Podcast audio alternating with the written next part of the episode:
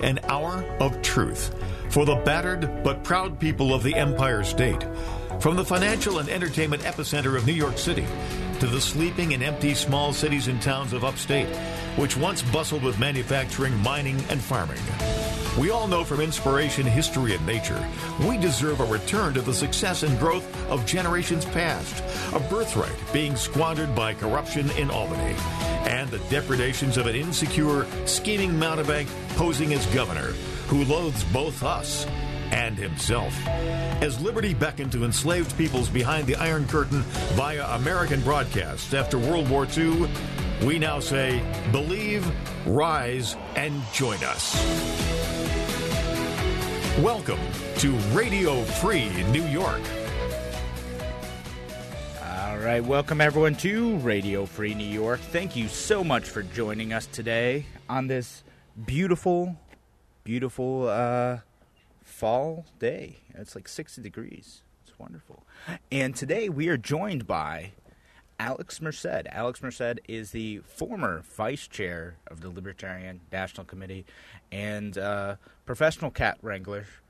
Guys, if you saw what Alex was able to do to hold that convention down in July, like you'd be impressed too.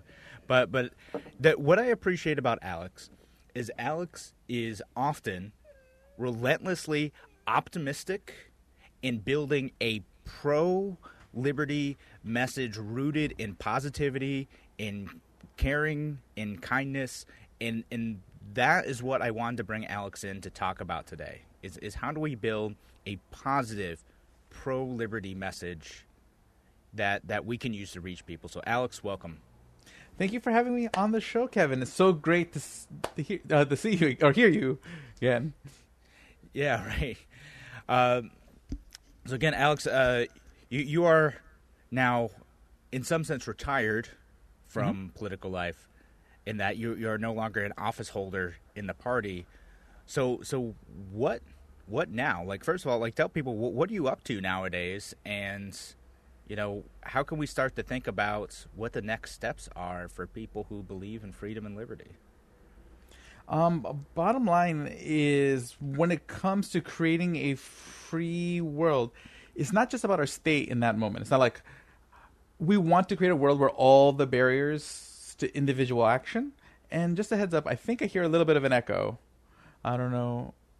Yeah, no, that might be the case. So I'm going to look at, see if there's something going on the other end. But yeah. Okay.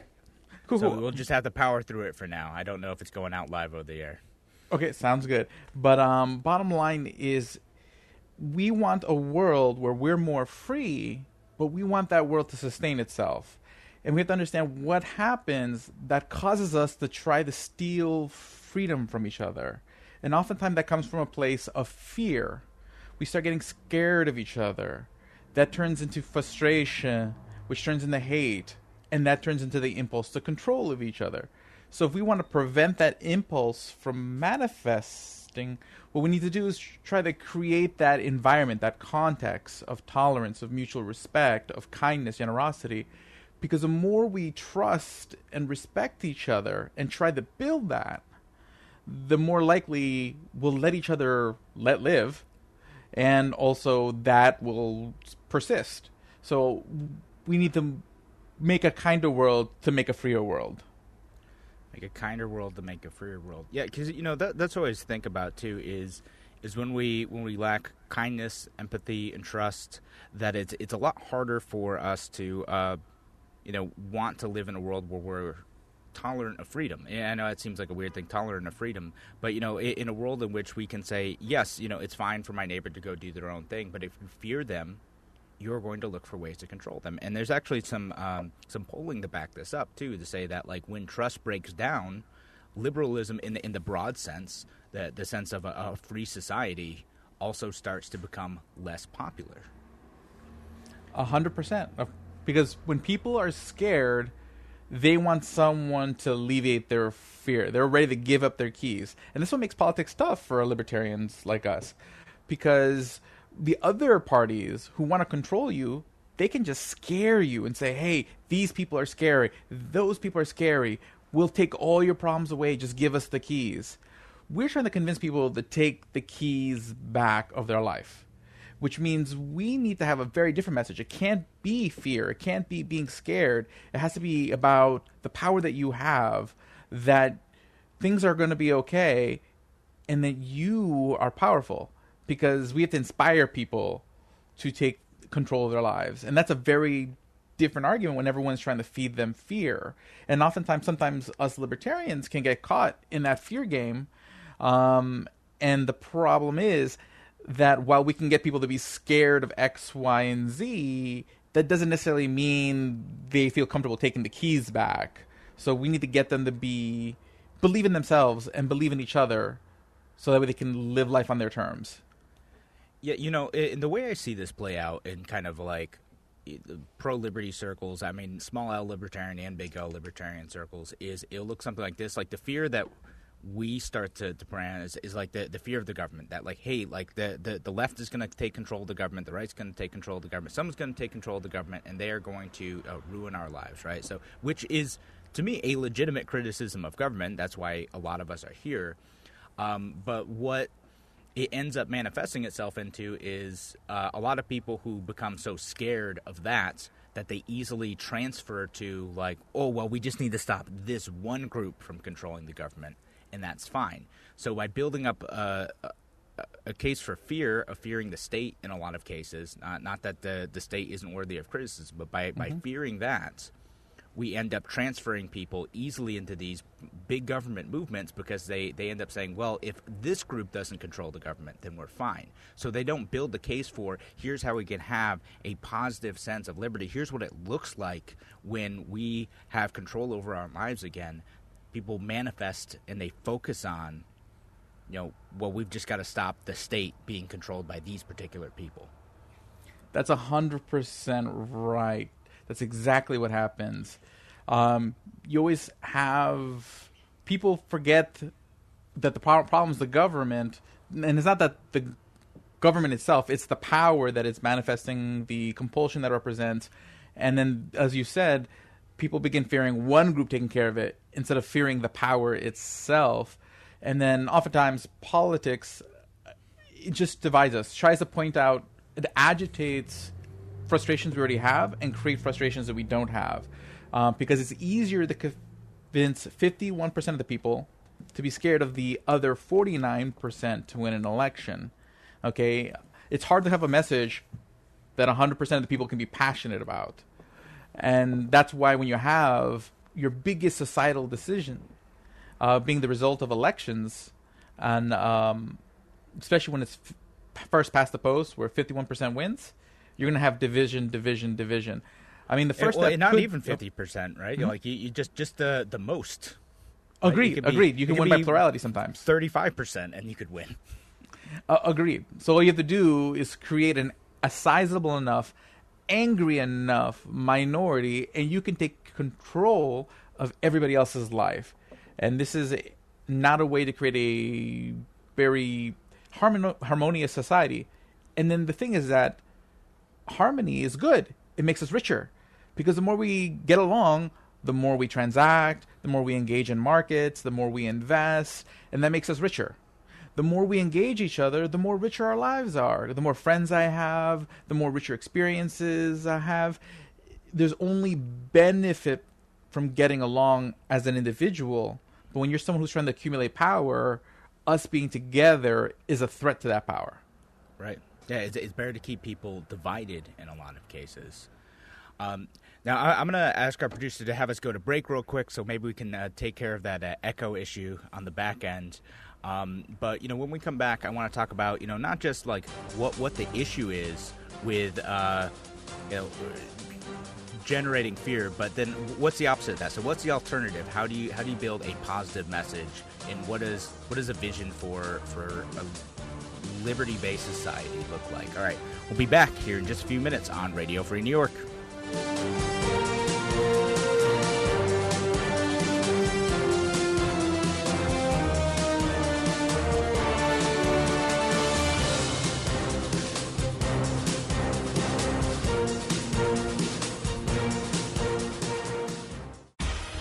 Your business relies on computers and technology to operate. Slow, unreliable networks and servers can cause unplanned downtime and affect your bottom line. The experts at Simple Tech Innovations are here to help. Their preventative maintenance program ensures that your computers and network are kept up to date and monitored for any issues, keeping your business running smoothly. They also help clients achieve HIPAA, PCI, and New York State cybersecurity compliance to keep your network safe and secure. Whatever your business IT needs are, Simple Tech Innovations should be your first call. They've won the best in Rochester 8 years in a row and have an A+ Better Business Bureau rating. Call them today for a free consultation at 585-200-3182. That's 585-200-3182. Simple Tech Innovations.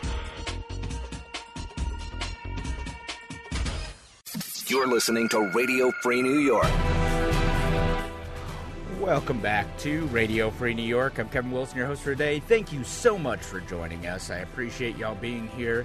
And we're, of course, live right now to 1 p.m. if you listen to us on Friday, 1120. If you're not, well, you can always send us an email, contact at Radio Free New York, all spelled out, contact at radiofreenewyork.com. But if you are listening to the live show, call in. You know, how do we build a positive case for liberty? Call in 585-346-3000. That is 585-346-3000 or 866-552-1009. We are talking with Alex Merced, who is the former vice chair of the Libertarian National Committee. And Alex, you've written, books about this stuff, many blog posts. You're posting about these things all the time.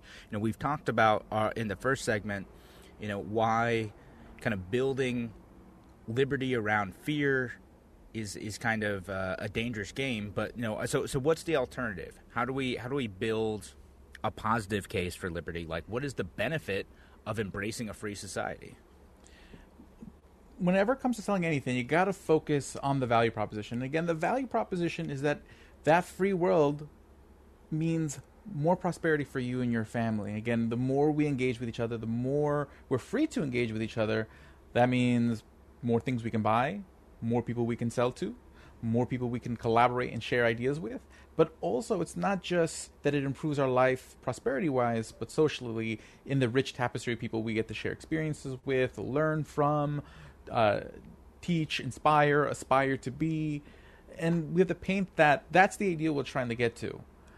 But the thing that's holding it back is that we're expecting so much in society to be decided in the political realm, in the realm of elections. And when you put societal decision-making there, you're going to inspire those who inspire to make those decisions for everyone to divide us.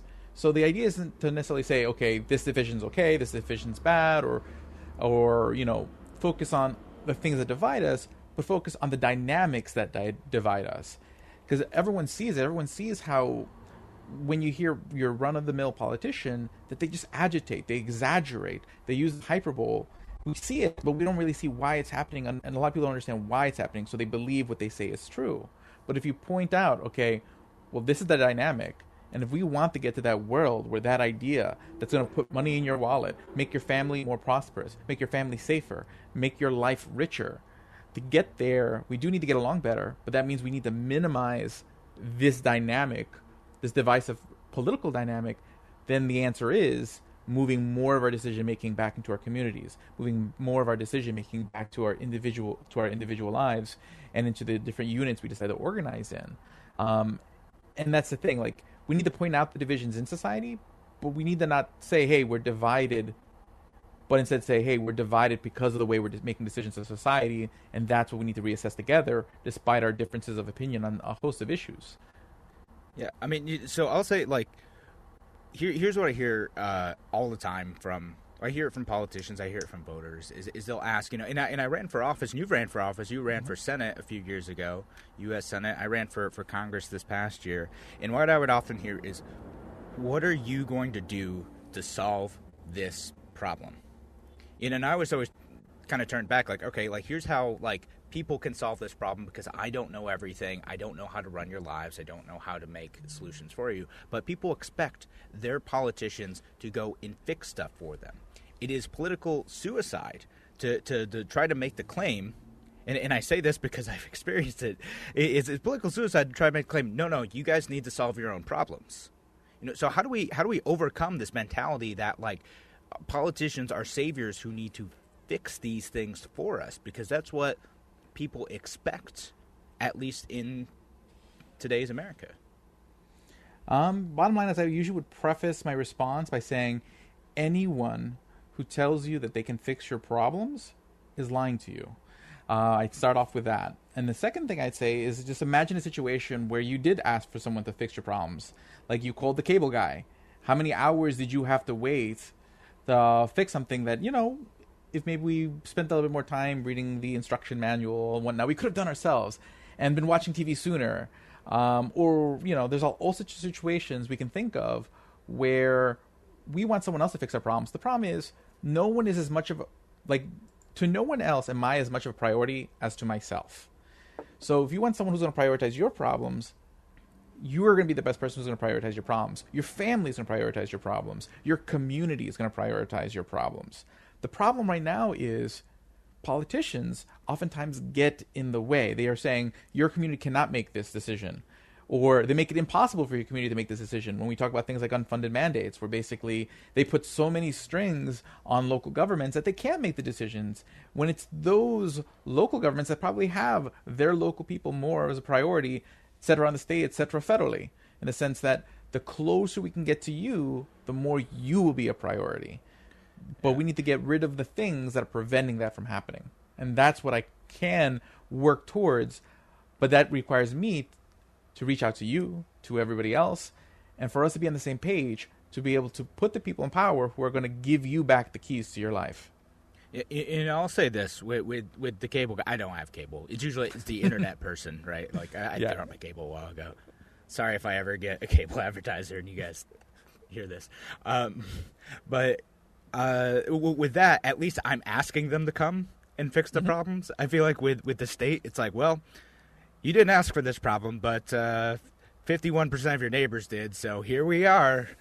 We're here to fix this for you. And I'm like, no, I don't want that. No, you don't have any other choice in this situation. You're just, here's the government, here to help. Oh, 100% agreed. And that's what makes it even worse, because when you don't have, like, that's also the benefit of freedom. There's accountability. It's not just reciprocity. So in my book, The Libertarian Heart, I start off with this analogy of like a romantic relationship. So, for example, I'm in a relationship with my wife, and because either of us can leave at any time, every day I'm trying to figure out ways to make her happy, and she's trying to figure out ways to make me happy, because we can't take for granted that both of us are consenting to this relationship. So in that case, there's an incentive for reciprocity for both to do right by each other, but also there's accountability. If for some reason I'm not doing my part, my wife can just walk out and hold me accountable, and now I'm, and that's the problem with like the relationship we have with government all the time. Since we don't have that aspect of consent, that aspect of that I want to be part of this and I can walk away, there's no reciprocity. People just, they can either do something that's too harsh or implement rules that are too weak. And that's always what happens. Government has basically, when it comes to a problem that if it continues, it looks bad for them, they'll oftentimes go way overboard because they rather, it looks better to try to heal the patient but end up killing the patient than to look like, from a PR perspective, that they didn't try to heal the patient. Vice versa, yeah. When it's like their financial interests, like big party donors, then they'll do the opposite. But it's never that right mix, because that right mix is not found by someone just guessing.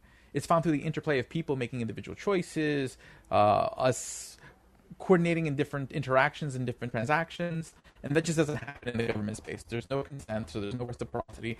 There's no consent, so there's no accountability, because we can't withdraw. So we're stuck with what we get, which is oftentimes decided by not the voters, but by basically the aspects of PR. Like, how does it look for the next election, and who's funding my next election? Yeah, you know, and actually, that response that you described, the overreaction response, is to me exactly what's going on with COVID. That Governor Cuomo doesn't want to look like the guy who didn't do enough to prevent COVID from coming to the state. You know, he wanted to look like he was taking strong, swift action to protect New Yorkers, because he knew that if he looked like he wasn't taking enough action, it could fall back on him politically. I mean, like, people are making the argument that that's what happened to President Trump, is he didn't look like he was doing enough on COVID, and that hurt him politically. So Governor Cuomo overreacts because it's safer politically to overreact and to take away liberty than it is to underreact and to have it go wrong. And that's what makes leadership very difficult, because there is oftentimes pressure for you to overreact. I mean, I know just from my time on the Libertarian National Committee, there's a lot of times where those pressures, even within the party, to sometimes take a moment in time, and you know, people wanted X or Y or Z done, or wanted to either make a statement on X or Y, Z's person statements.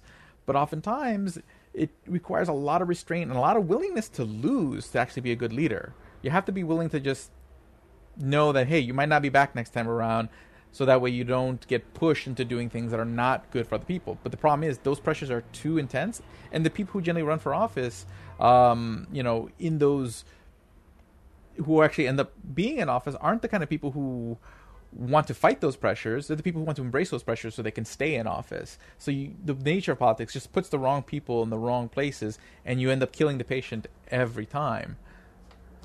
Yeah, I mean, they're going to just try to ride the wave and just be like, all right, I'm going to manage this. You know, I'm going to get pressure this way. I look like I'm reacting. That keeps the noisiest people happy. And cool, great. You know, who cares what damage is done along the way, right? As long as, you know, as long as they end up on a net positive, you know. And I see that frequently with politicians. And you're right. I do see that internally within, like, the LP, too. Usually it's like, so-and-so said something bad. Why won't you make a statement on it?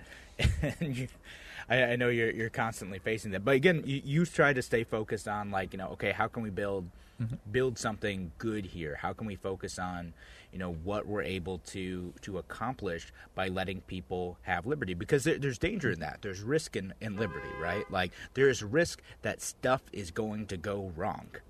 You know, when you're not having one person in control, you know, it feels uncomfortable to have freedom for a lot of folks. And so, you know, and it's something, even despite the fact that, you know, we like to talk about having a country built on this, you know, we have a situation where a lot of people are fearful. So when we come back, we're talking with Alex Merced, who is the former vice chair of the Libertarian National Committee. When we come back, I want to talk about some, again, tangible ways in which freedom makes us a more successful, kind, prosperous society. All right, thanks again for joining us here on Radio Free New York. We'll be back in just a few minutes.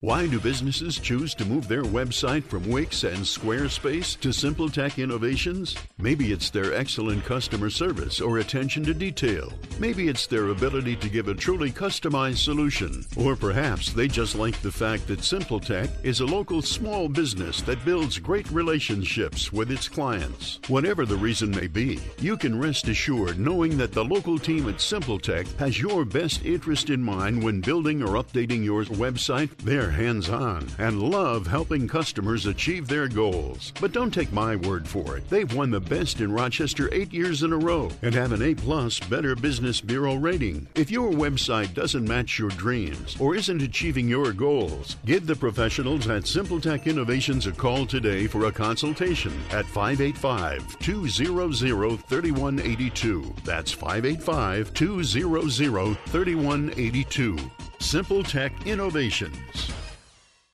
You're listening to Radio Free New York. Welcome back to Radio Free New York. I'm Kevin Wilson, your host for today, joined by Alex Merced, who is the former vice chair of the Libertarian National Committee.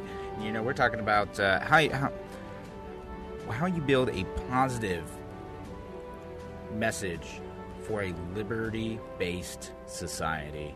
And, you know, we talked about, you know, fear-based versus positive messaging and how that makes a difference, you know, and it's as Alex said, because it's kind of making the sale, right? Like, what is the value prospect of a society rooted in liberty? And despite the fact that there's a lot of fear around that, that there is risk in liberty, there's a lot of benefits too. And Alex, I was wondering if we could talk about, like, what are some of the benefits specifically of a liberty-based society? And what came to mind to me is, like, you know, interacting with your neighbor, like, is one of those benefits, you know, related to trade, for instance. Oh, 100% agreed. Like, if you are free, you can exchange goods, service, ideas, relationships with others. And that has, again, as we mentioned earlier, that brings reciprocity. So the fact that there are many cell phone companies, each cell phone company is going to try to make a better phone because they want me to choose them. Basically, when I have many friends, those friends are all going to try to come up with the best ideas of what to do on a Saturday evening because they want me to hang out with them. So when we have freedom to make several choices and we have alternatives, and also it gives us freedom from problems. So, for example, if I am free and my local community begins to deteriorate and fall apart, I have the ability to opt out and look for something better. But if I wasn't free, if I was just stuck where I am, well, then I have no alternative. If I had to buy the cell phone and that cell phone wasn't great, I'm stuck with it. So freedom gives us the ability to, when we can't improve things, we can at least escape and try something different. And that's pretty powerful as far as a solution at the end of the day. Yeah, being able to choose an alternative. If I want a different cell phone, a different cut of meat, a different house. If you don't like your landlord, you can go and find somewhere else. Although I am picturing your friendship being very competitive now, Alex. Like, are you? It's a cutthroat world. You want to hang out with Alex, you better be bringing the goods.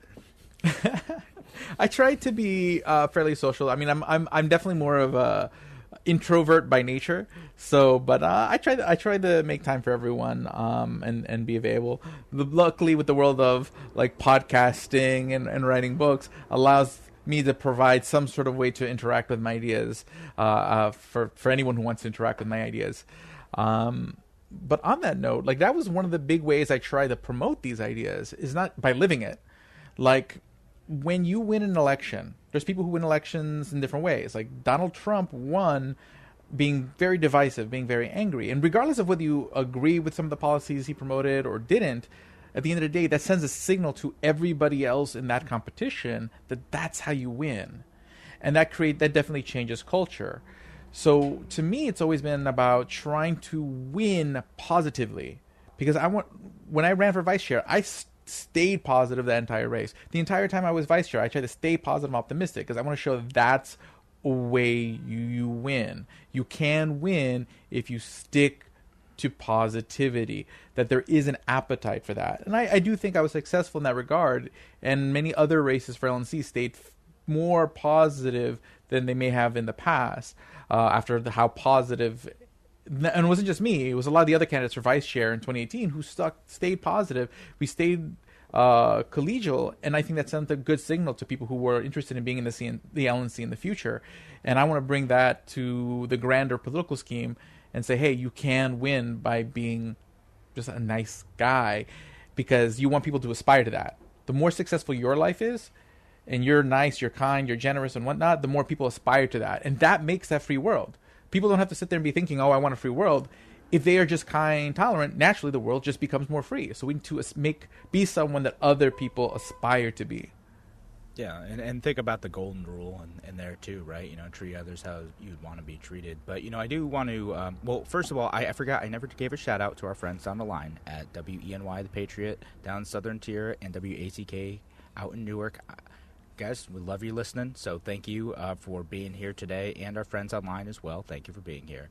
But I want to go back to just kind of the idea of like competition versus cooperation, because I think a lot of people see free markets generally as being that cutthroat world, that competition-based framework that you've had. But that's not exactly how free markets work, that when 100%. Companies work in coordination with one another voluntarily, it enriches them in a lot of cases. And in fact, it's necessary for capitalism to work. Can you expand on that idea?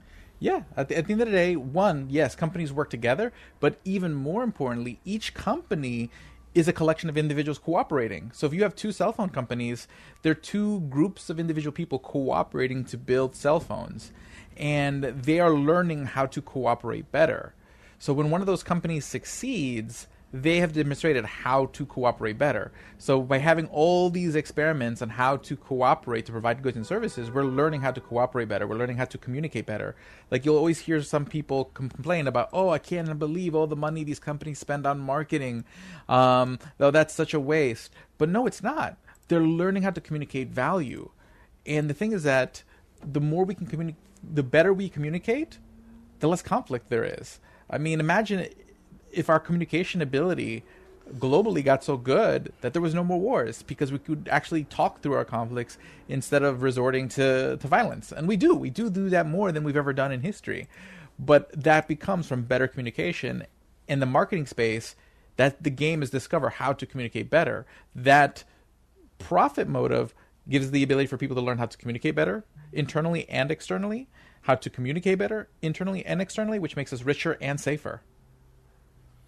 Yeah, no, it's a lot of great points there. Again, you know, I'm gonna forget the quote for this exactly, but you know what? When goods cross borders, armies don't. Yeah, yes. I love that quote. Yeah, so you know, I think about that too, and again, and it's if you go back to good stories like I, Pencil too, you know, it gives you a good concept of how this cooperation works, not only within companies but also like among companies who depend on one another for various aspects of the goods and services to produce a seemingly simple good like a pencil. And if you haven't read that yet, I definitely recommend you do that. But it's like, where's the rubber come from? Where's the metal come from to hold the eraser? Where's the wood come from? The graphite? How does it get shipped? All this stuff that goes into this. And so, you know, working together and not necessarily against one another in these situations is incredibly important and the basis for a successful society. And so that's, to me, what a positive vision for liberty looks like. It's what happens when, you know, companies around us are successful. It's not cutthroat. We don't need the government to come in and use heavy-handed tactics to control our life. It looks like people just doing what they do to provide a service that people appreciate, and that enriches us. 100%. So yes, at every level, a free market is just about us providing more to each other, because the way you build relationships is by providing value to others. The way you build wealth is by providing value to others. The only time that's not the case is when you're taking stuff from other people, when you're forcing other people to be in your life. And that can only be done through the kind of compulsion that underlies government's every policy. Yeah, I mean, that's how it all works. That's how taxation works. That's how a lot of regulations work. And you know, and you can make the case for the use of government force for some situations to stop theft and murder and whatnot. Like, you can make an argument for that. Shut up, anarchist. I don't care. I know what some of you are thinking. But in most situations, too, again, we are better off when people are able to live their lives the way that they choose, you know, not just like in terms of our personal happiness, but also, you know, in terms of material wealth. 100%. We're better when we're free, and we're freer when we're kind. So why not be nice? Yeah, why not? Exactly. Like that's the type of world that we want to live. We want to be nice, you know. And I know there's situations where you can't always be nice, but why not choose to be better? Why not choose to be more positive? And again, that's why I love following you on Twitter and everything, because you're constantly working to elevate people and to infuse kindness into the work that you do, you know, politically and elsewhere. Oh, thanks. I try. Again, it's all about trying to put that out there in hopes that it continues to grow, because people will only do more of it if they see it being done. Yeah, no, good model example of what to do. All right, so we're going to head to break, and we're going to come back with some Fake News Friday. Going to bring some of that back. All right, so we'll be back here on Radio Free New York in just a few minutes. Talk to you soon.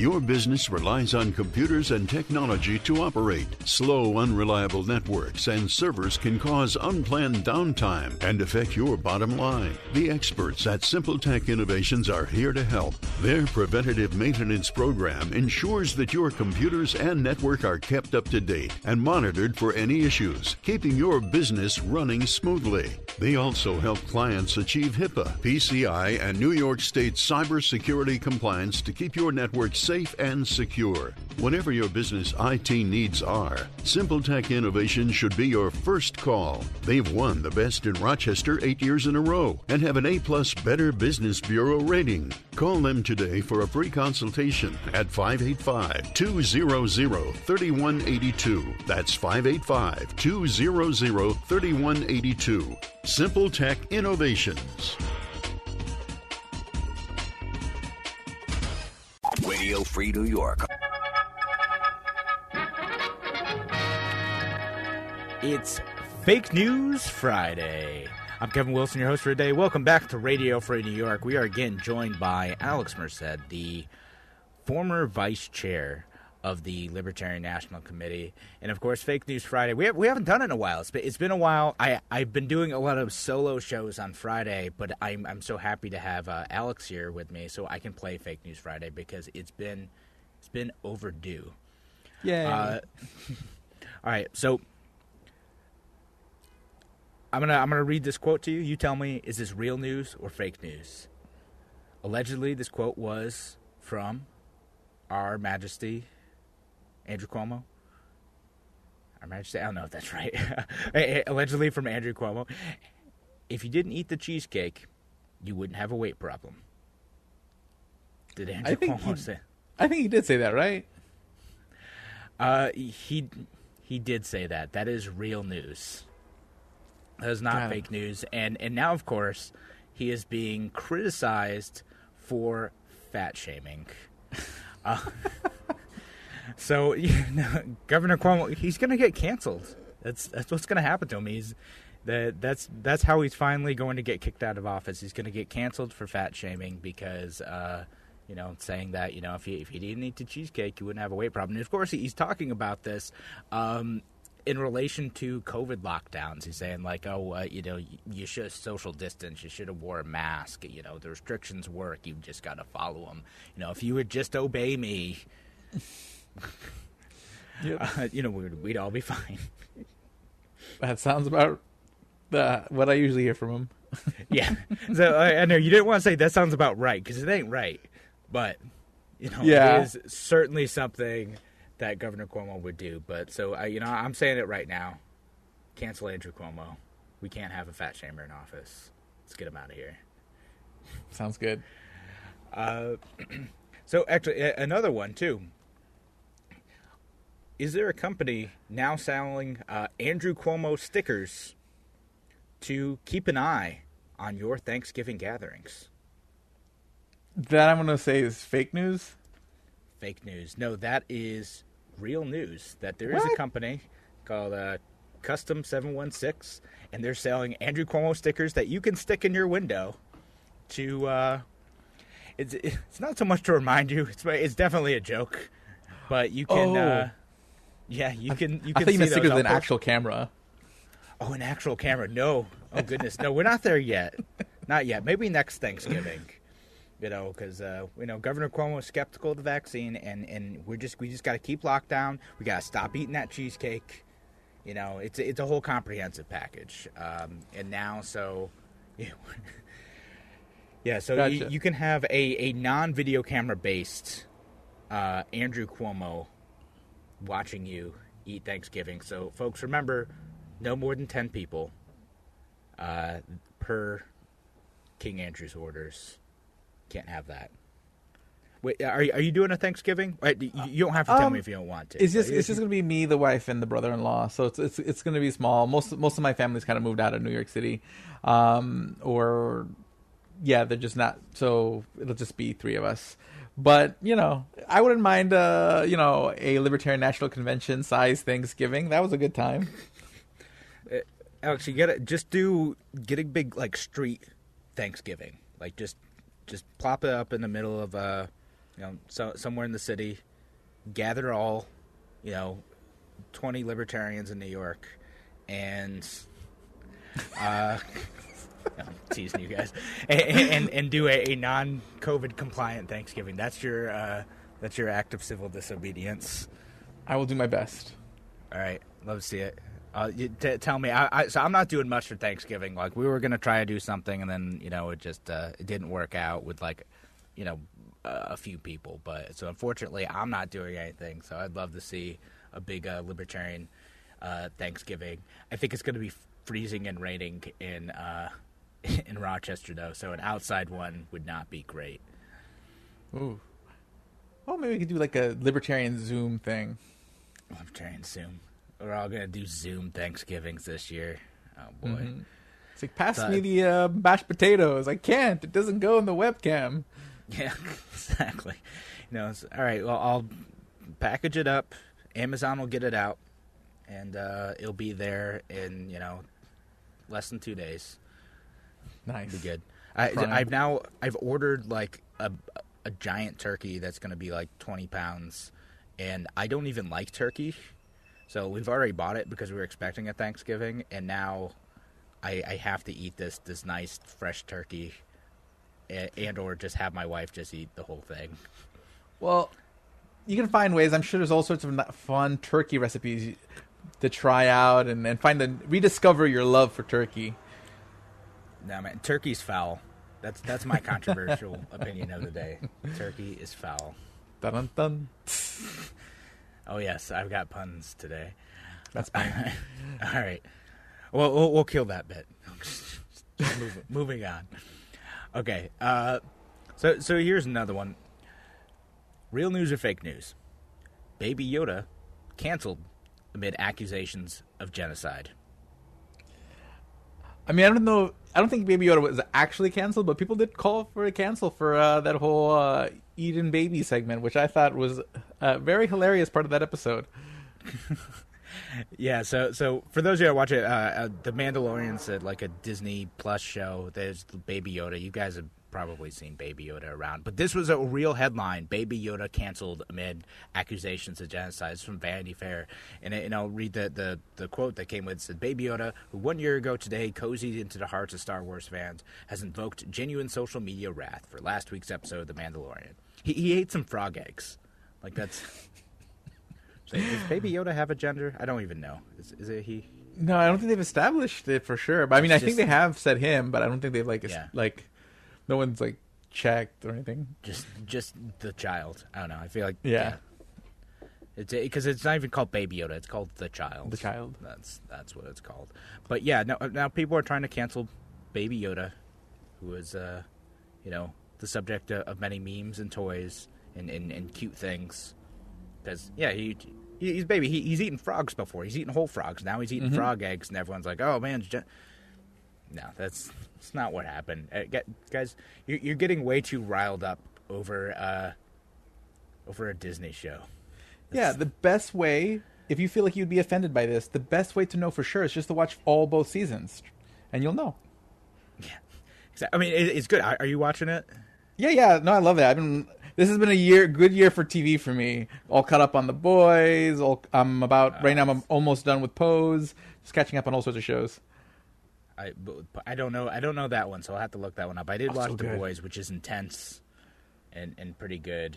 And yeah, I'm watching The Mandalorian. I've been enjoying it. I like it. It's like just like a slow Western, like building up a good story, and it hasn't thus far been too like fan servicey. So I appreciate that. I mean, it might get there, but it's good. It's a good year for TV. It's a good year for, you know, I mean, we'll see what it does next year if everything's all shut down. So I know they're still recording some stuff, I guess, right? They're still filming some things, but you know, it's out there. But you know, I'm not gonna waste my time getting all riled up over this, you know, puppet eating frog eggs on a TV show. Yeah, y'all got too much time on your hands. That's what I've concluded. I can't get that mad. I didn't even get that mad over like Game of Thrones or anything. I don't get that mad over TV shows most of the time. I can't. Like, I get emotional. Oh. Emotional, yeah. Emotional's fine. You know, I'm connected to these. All right, so we only have a minute left, and so we're wrapping up. Thanks again for joining us here on Radio Free New York. Alex, where can people find you?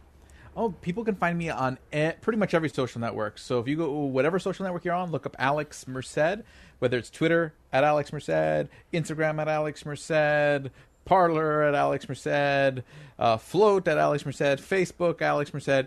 Whatever social network you're on, you'll find me there. But also subscribe to my podcast, the Alex Merced Cast, on iTunes, Google Play, and Spotify. And yeah, that's where you can find me. Wow, all sorts of places. I know you have alexmerced.com, which lists most of those, I think. Yep. Probably all of those. All right, thanks again, Alex, for joining us. It was a pleasure having you here. Thank you. Always a pleasure.